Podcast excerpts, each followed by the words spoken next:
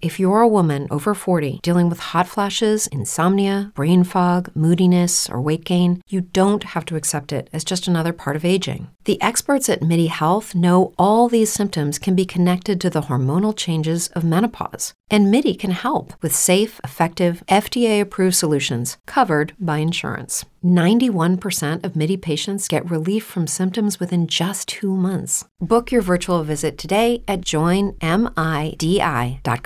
Ladies and gentlemen, this podcast and all other Gear Network podcasts can now be heard on the all new radio.com app. That's right, radio.com, available for both Android and Apple. You can download that app and you can take Gear Network with you, as well as your favorite AM and FM radio stations. Take it around the world. Listen anytime, on demand. You got it. Radio.com for all Gear Network podcasts. Listen in. The following is a presentation of the Gear Radio Network.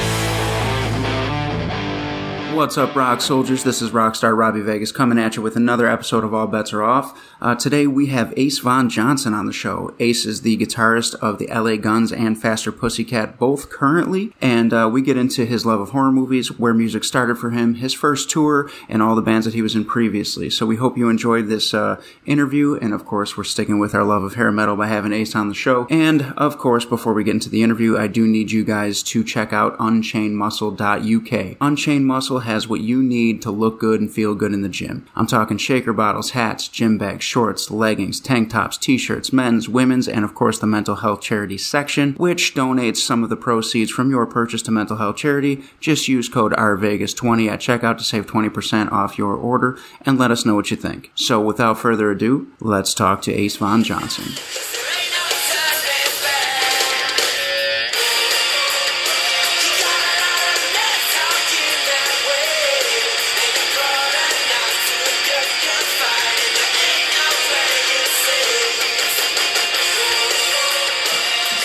Ace. So the first thing I want to do before we even get into any kind of questions is just to thank you for being here. I know you're a busy guy, so I truly appreciate your time. Yeah, absolutely. Thanks for having me. So I just want to kind of take it all the way back to the beginning for you. So give me your your earliest memory of being into music. Uh, my earliest memory, like of, I don't know, uh, of being into music. I remember being a kid, and when I say kid, I'm like a little boy, like four or five, and hearing the Eagles Hotel California, Mhm. and uh, people are strange by the doors. Um, interestingly enough, I was just discussing the same thing last night after a rehearsal with some buddies, and I was like, "Oh, it's funny. Both those songs are in the key of B minor, and uh, that's my favorite key to play uh, play in." So, uh, interesting little sidebar there. But um, those, very cool. those two things two really stuck stuck out. I guess um, stood out as uh, a kid. Sort of the, I think maybe the lyrical content, or what I was able to understand, or maybe just because they were just sort of uh, dark in tone. And then uh, a lot of doo-wop, like a lot of 50s doo-wop was played at me by my mother, which I still have a fondness for. Mhm. You know, Chubby Checker and Danny and the Juniors and all that nonsense. And uh, I don't know. And then just from there, it was like the, it was, um, I'm trying to do the math, how old, uh, what year would have been if I was like 5 to 10.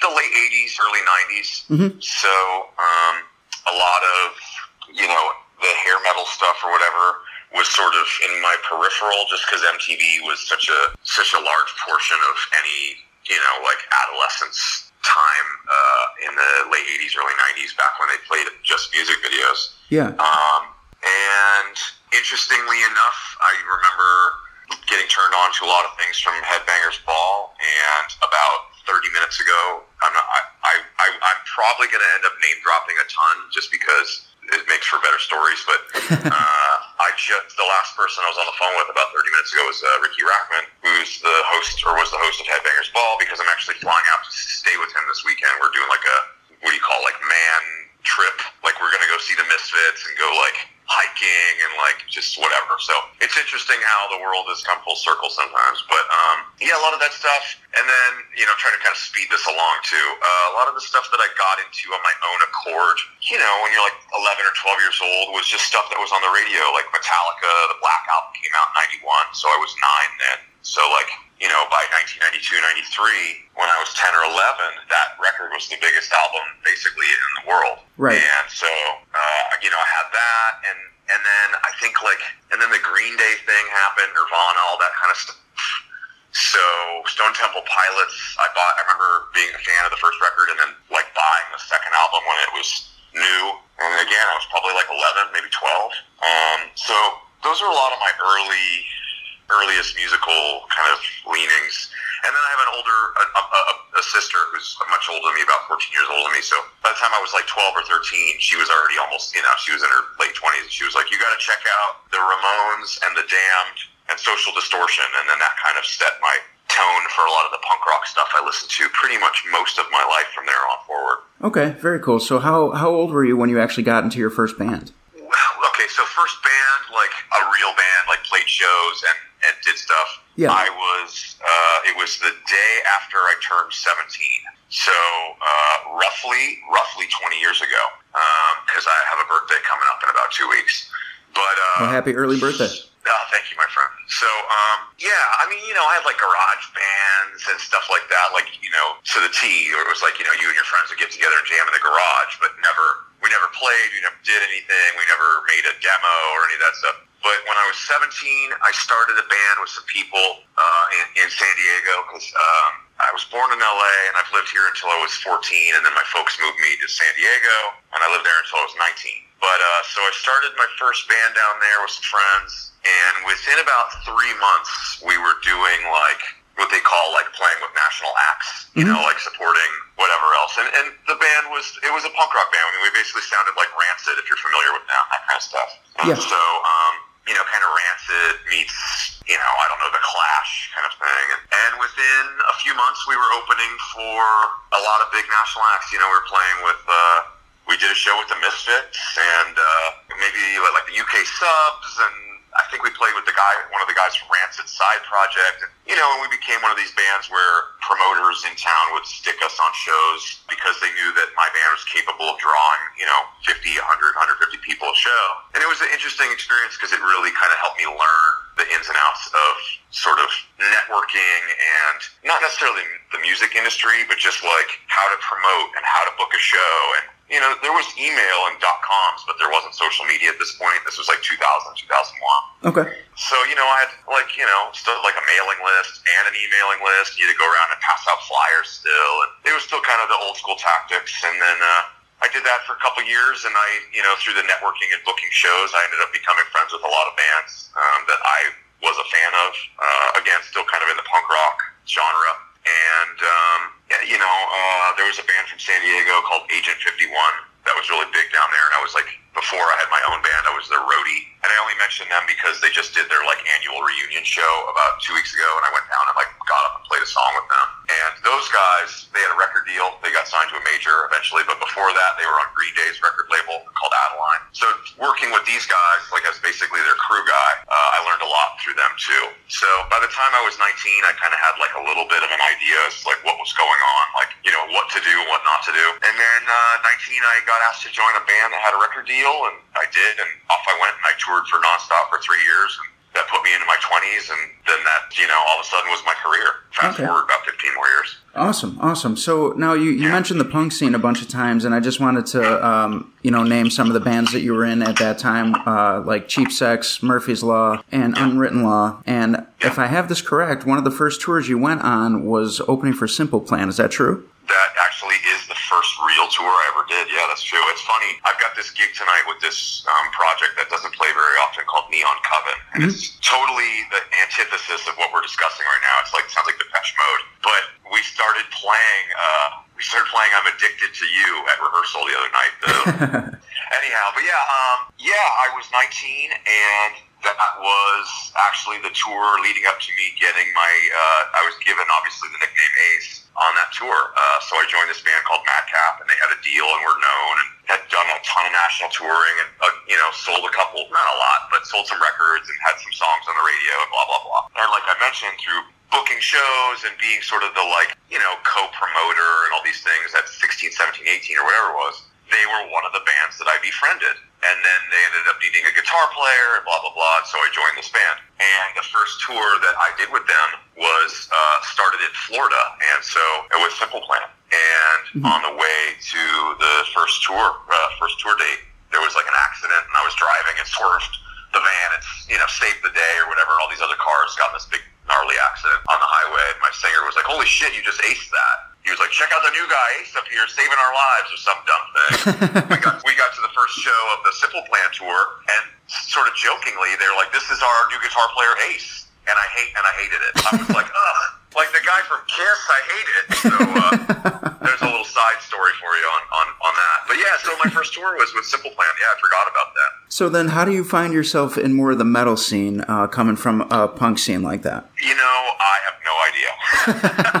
uh, it was kind of a natural progression, and it's really strange because one of the guys that was a key part in my sort of sort of genre switch. It was his birthday yesterday, and I've just been thinking about him a lot. Uh, this guy named Charlie Overbey, but I'll, I'll come back to that. So.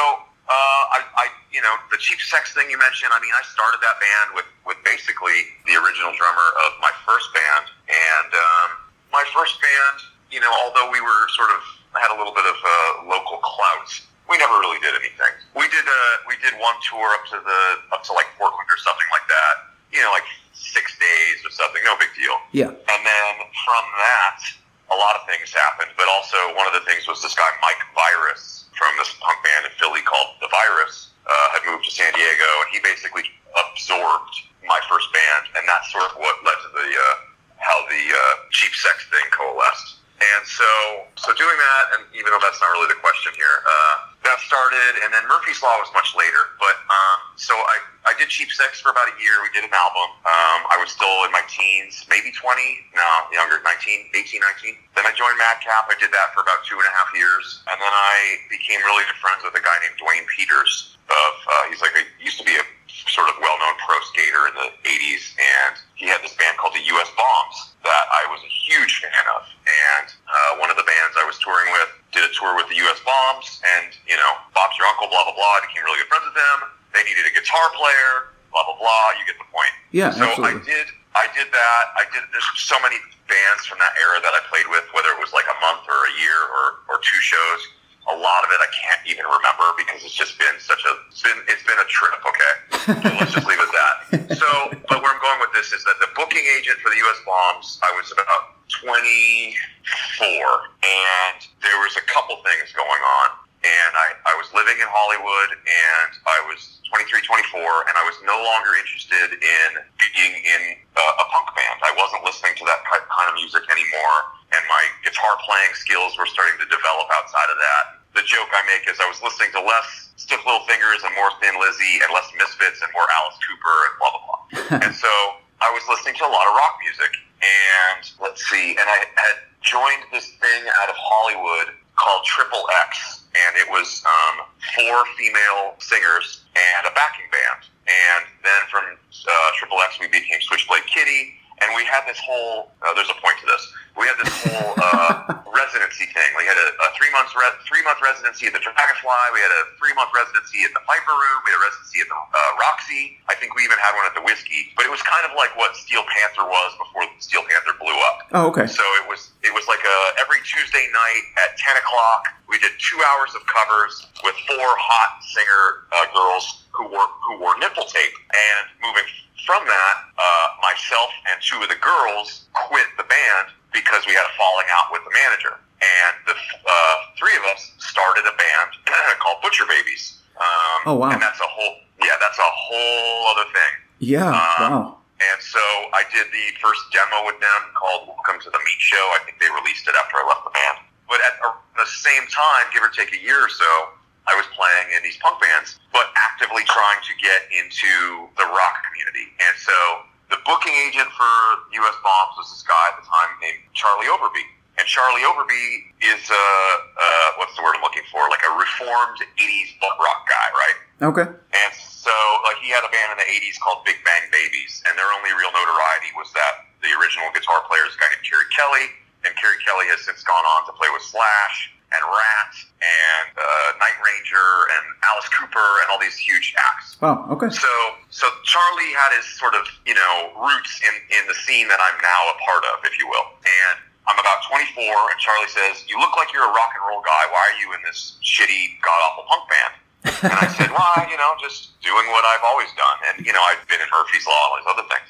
And he says, "Well, I've got this project with uh, this guy named Jerry Montano, who is in Hellyeah Danzig. He's got you guys. I've got Brian Forsythe from Kix on guitar, and Chad Stewart from Faster Pussycat and LA Guns on drums, and I need another guitar player." Do you want to join the band? And I said, fuck yeah. That was the in I was looking for. And so Charlie, who I mentioned earlier, his birthday yesterday, Mhm. basically brought me in, and I met through him, you know, Tracii Guns and Taime Downe and all these people. And even though the band that we did had sounded nothing like that, it sounded more like Social Distortion uh, meets like you know Springsteen.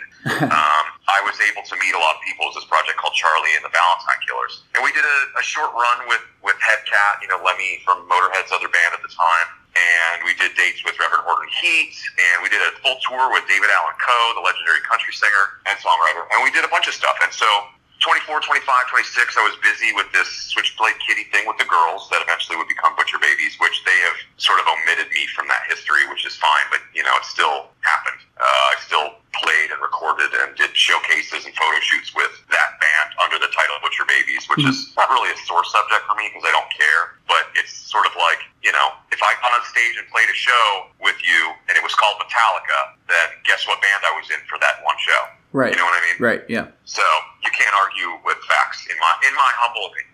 Anyways, I digress. So Butcher Babies thing, the Switchblade Kitty thing was going on, whatever you want to call it, and I was playing with Charlie. I think at one point I was in 13 bands at once. Oh my God. Um, Wow. The guy I mentioned, Jerry, uh, excuse me, Jerry Montano. Uh, I was in his project, and through that, I met a bunch of people. You know, we were going to like Cantrell's after parties and a bunch of Black Label Society stuff, and like, you know, he used to be in Danzig, and Hellyeah, so there were these Pantera ties with this guy and these Danzig ties. I just, you know, I was 24, and I'm meeting all these people I grew up being a fan of. Because aside from the punk rock stuff, I also listened to a lot of like Slayer and Danzig and Megadeth and Type O Negative and a lot of that stuff too when I was a kid, just before I started a band and kind of went into that niche of mm-hmm. punk rock. That's kind of where my whole career, if you will, if you even want to call it that, sort of started. And then, you know, I was playing with Chad Stewart and uh, eventually Pussycat needed a guy. I was 26, I guess, when they brought me in, 25, 26. And then, uh, you know, ended up joining Faster Pussycat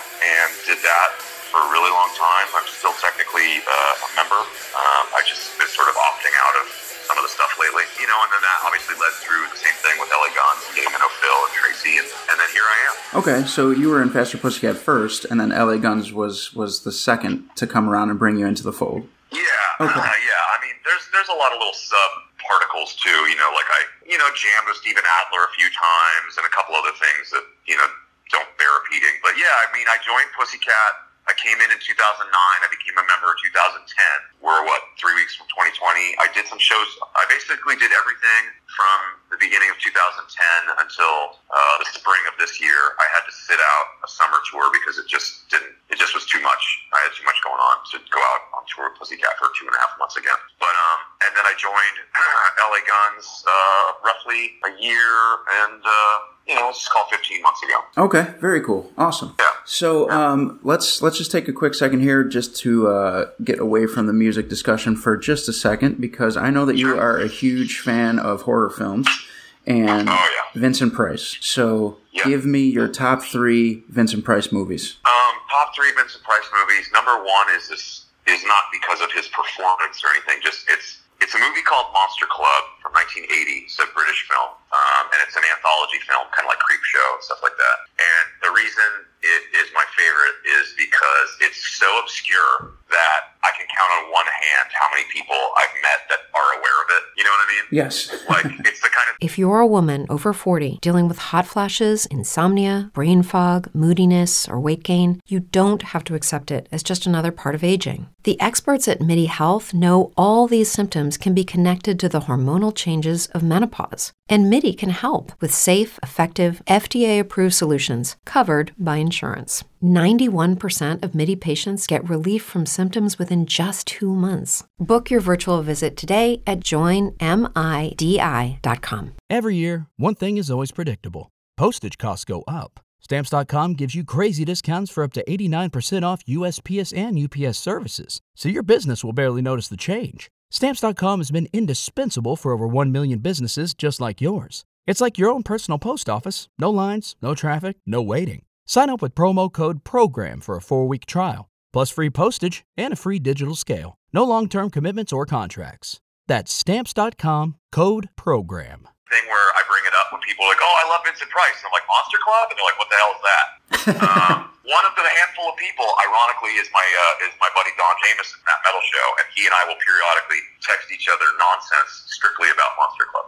So that's number one, um, and I actually collect memorabilia from the film because I'm a nerd. So that's number one. Number two, and I'm just actually looking at a giant one sheet for the, the movie. I'm going to go with the oblong box, the uh, Edgar Allan Poe uh, film. hmm Okay. Um, 69, good era for Price. He was kind of t- almost typecast, but he did a whole series of these Poe films, and I think that was his uh, strongest. And then number three, definitely House on Haunted Hill. It's got to be. It's got to be included in there somewhere, right? Yeah, William Castle film. Uh, interesting uh, little nerd tidbit here for you. Uh, William Castle, the director of that, and The Tingler, and Thirteen Ghosts, and a couple other uh, well-known sort of horror suspense films from the era.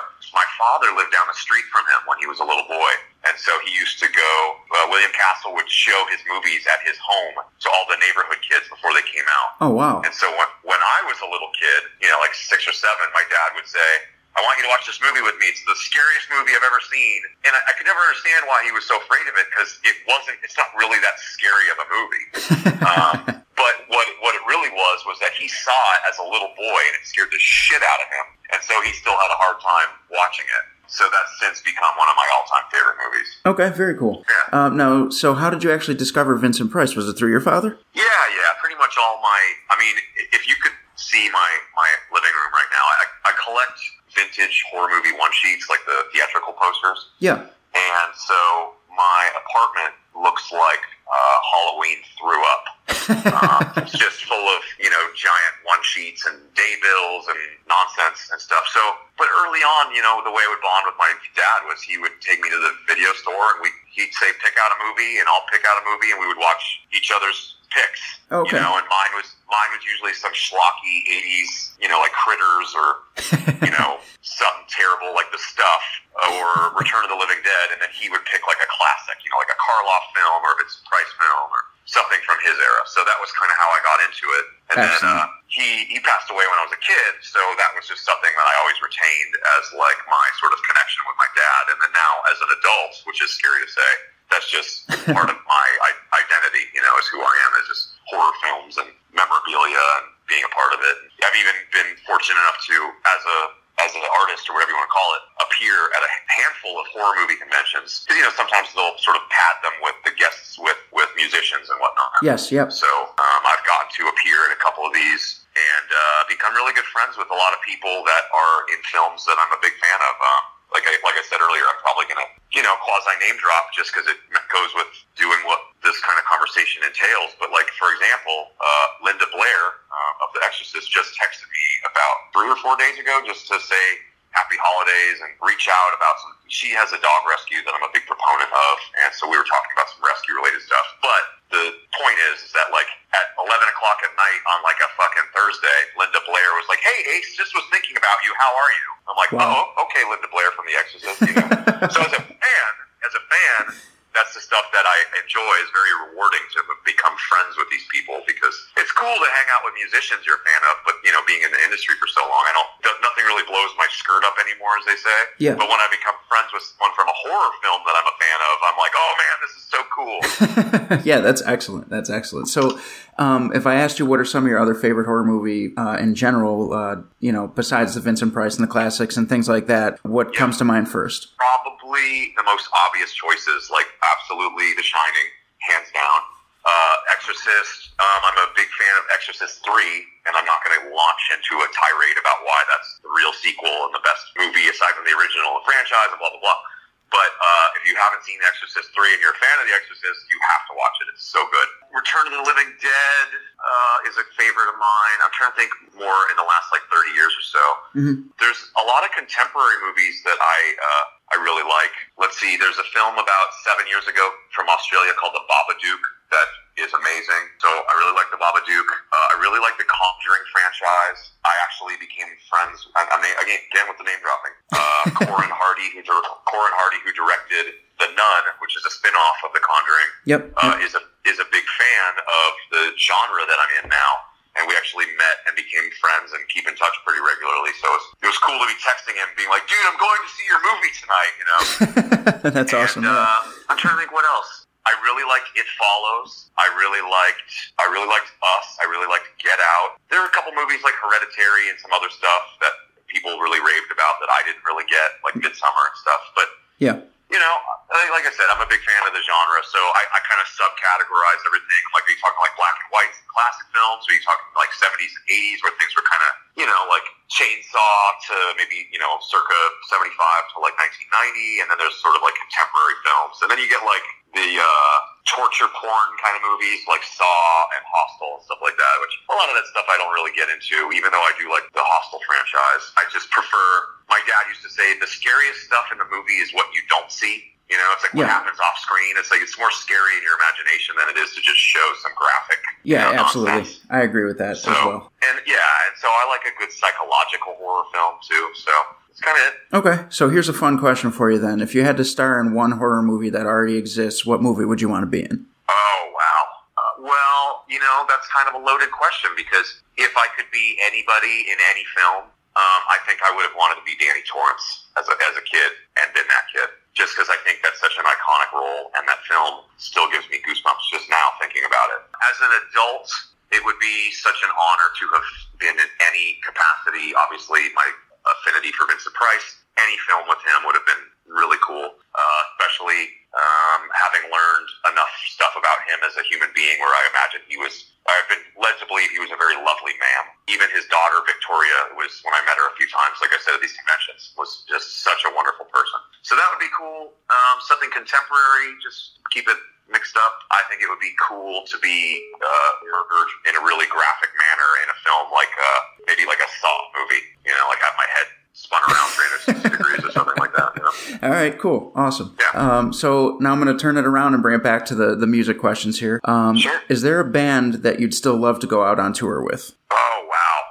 Well, when you say that, you mean it with like I'm in LA Guns now, and I have you know I'm assuming you mean like under that banner. Yes, Like if LA Guns could go on tour with any band. yes. Well, I mean, it'll never happen in a million years for every reason under the sun, but I would love to go out on tour with uh, Guns N' Roses. But uh, in a more sort of quasi-realistic fashion, Alice Cooper for sure. Yeah, that would be an amazing show. L.A. Guns and Alice Cooper. Yes, Yeah, absolutely. Yeah. and I Um, think that would be a, a, a good bill too. You know. I totally agree. So now, as far as tours that you you've already uh, been a part of with the Guns and with Faster Pussycat, um, has there been like a favorite tour, or favorite group that you've already been out with? You know, it's interesting because it's never really about the group. It's never like, oh man, it was so cool to tour with the band because of the band. It's always like, oh, it's really cool to tour with my friends, or it's really cool because this one guy and I get along really well. Yeah. So, sort of splitting the difference, it would be Tom Kiefer, just because uh, his guitar player Tony uh, is one of my closest friends in the world, and so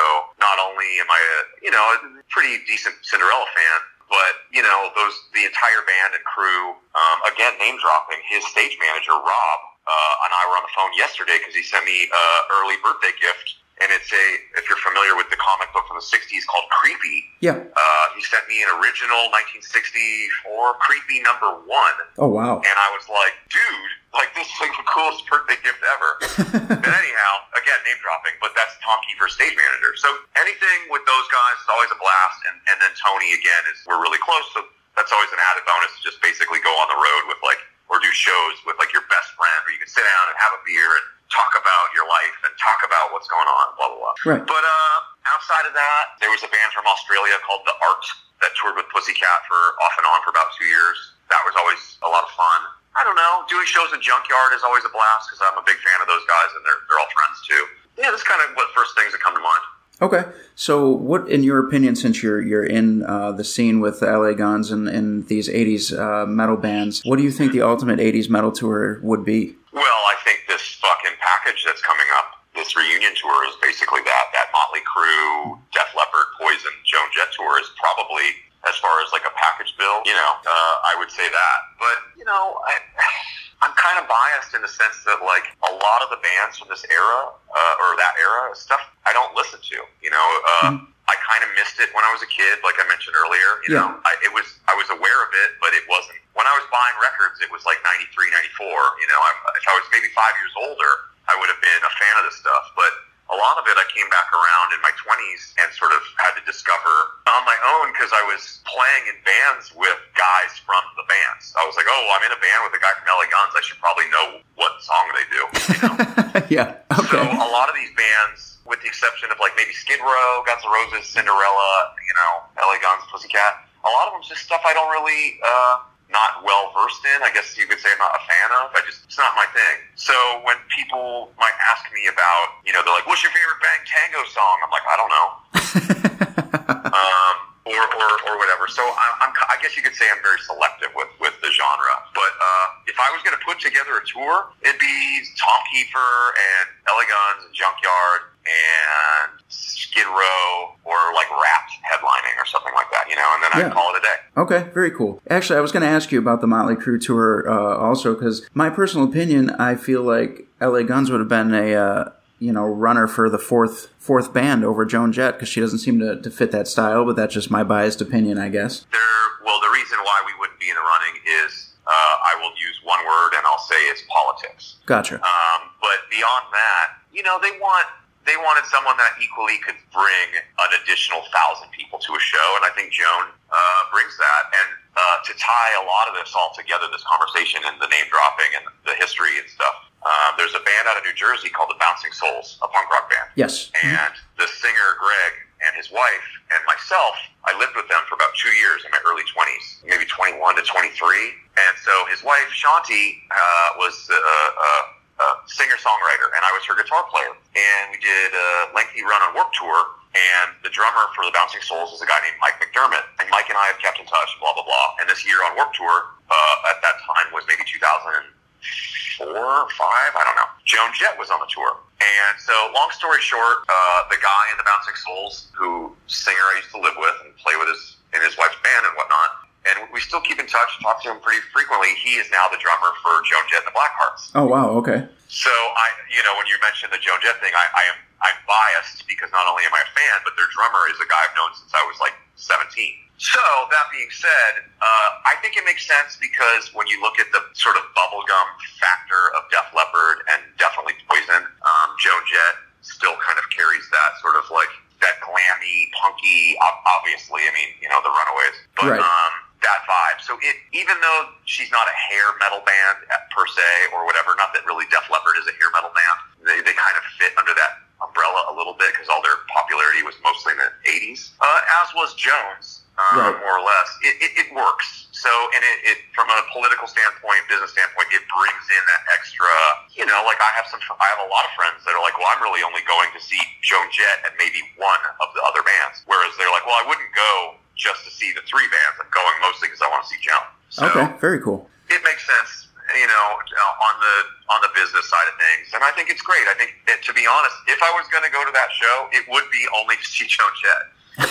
so, um, but again, that's just me. That's my taste. Um, I wish we were on that tour. I wish we were on a tour of that magnitude, but you know, uh, a lot of it's booking agents and management and this guy fucked this guy's wife in 1989 and those kind of things. So I could not imagine us getting added to that tour for a, a multitude of reasons. But it would be great if we were. I'll, I'll say that. yeah, yeah, fair enough. I mean, uh, I know a few episodes ago we were we were debating on the podcast who the fourth band would be, and, and LA Guns came up quite a few times. So um, really? I was, well, yeah that's flattering to hear. I, w- I wish it was us. You know, I really do. Well, with that being said, um, I don't want to take up too much of your time because I know you have things going on uh, this evening. But um, can you just take this time now to just tell us about upcoming projects that you're involved in, what the LA Guns got going on, um, plug all your social media, and just basically just take this time now to to talk about anything you want to talk about that's coming up. Yeah, absolutely. Um, well, it's the holidays, so it's stuff starting to slow down a little bit.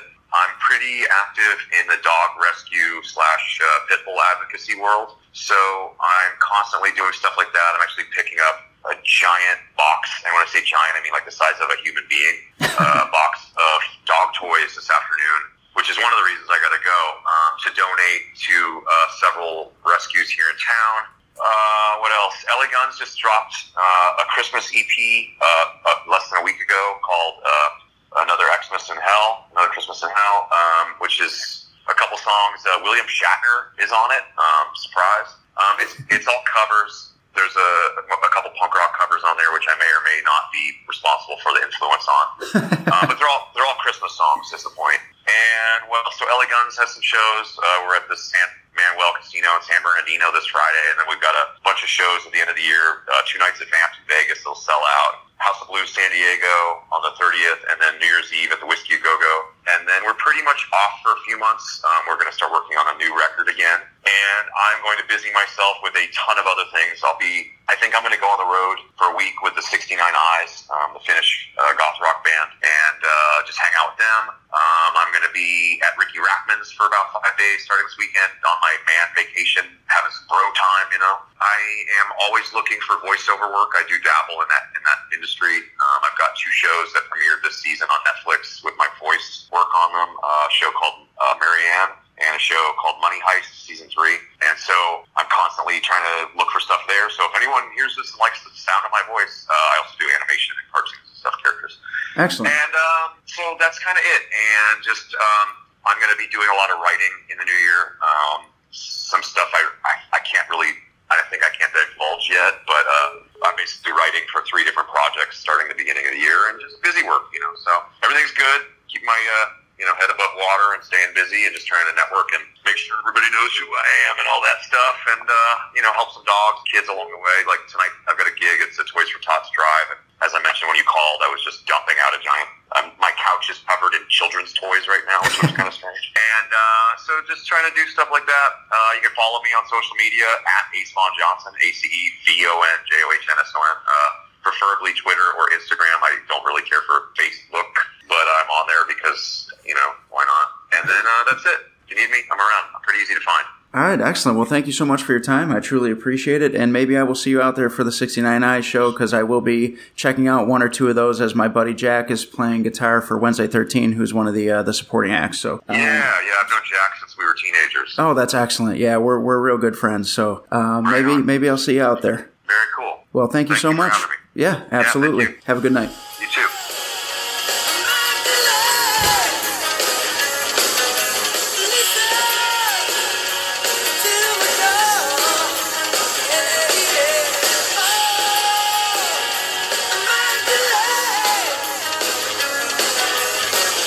All right, Rock Soldiers. So that was a great interview with Ace. Um, learned a lot about him that I didn't even know, um, and I'm crazy into the the music scene, as you all know by now. So I thought it was a great interview. I hope you guys did too. Uh, let Ace know. Get us on social media. You know, ABAO Pod is our brand new Twitter. We're still trying to push that out there. Get some more interaction. We'll do some polls. We'll interact with some of our guests. And guys, let us know what you want to hear, what you liked. And of course, as always, check the link in the description of the show for Insane Labs. I've never looked better, felt better. And I'm telling you right now, Insane Labs is the place to be. If you're a gym rat, pro wrestler, whatever the case may be, our Vegas 30 saves you a ton of money at checkout. If you don't like it, you don't have to buy from me again, but at least try it and let me know what you think. So until next time, Rock Soldiers, thank you, and thank you, Ace Von Johnson of LA Guns.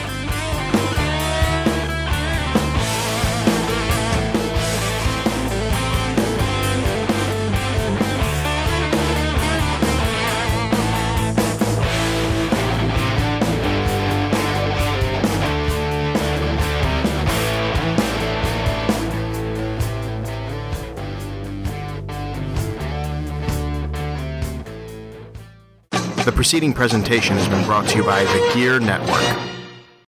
As humans, we're naturally driven by the search for better. But when it comes to hiring, the best way to search for a candidate isn't to search at all. Don't search, match with Indeed. When I was looking to hire someone, it was so slow and overwhelming.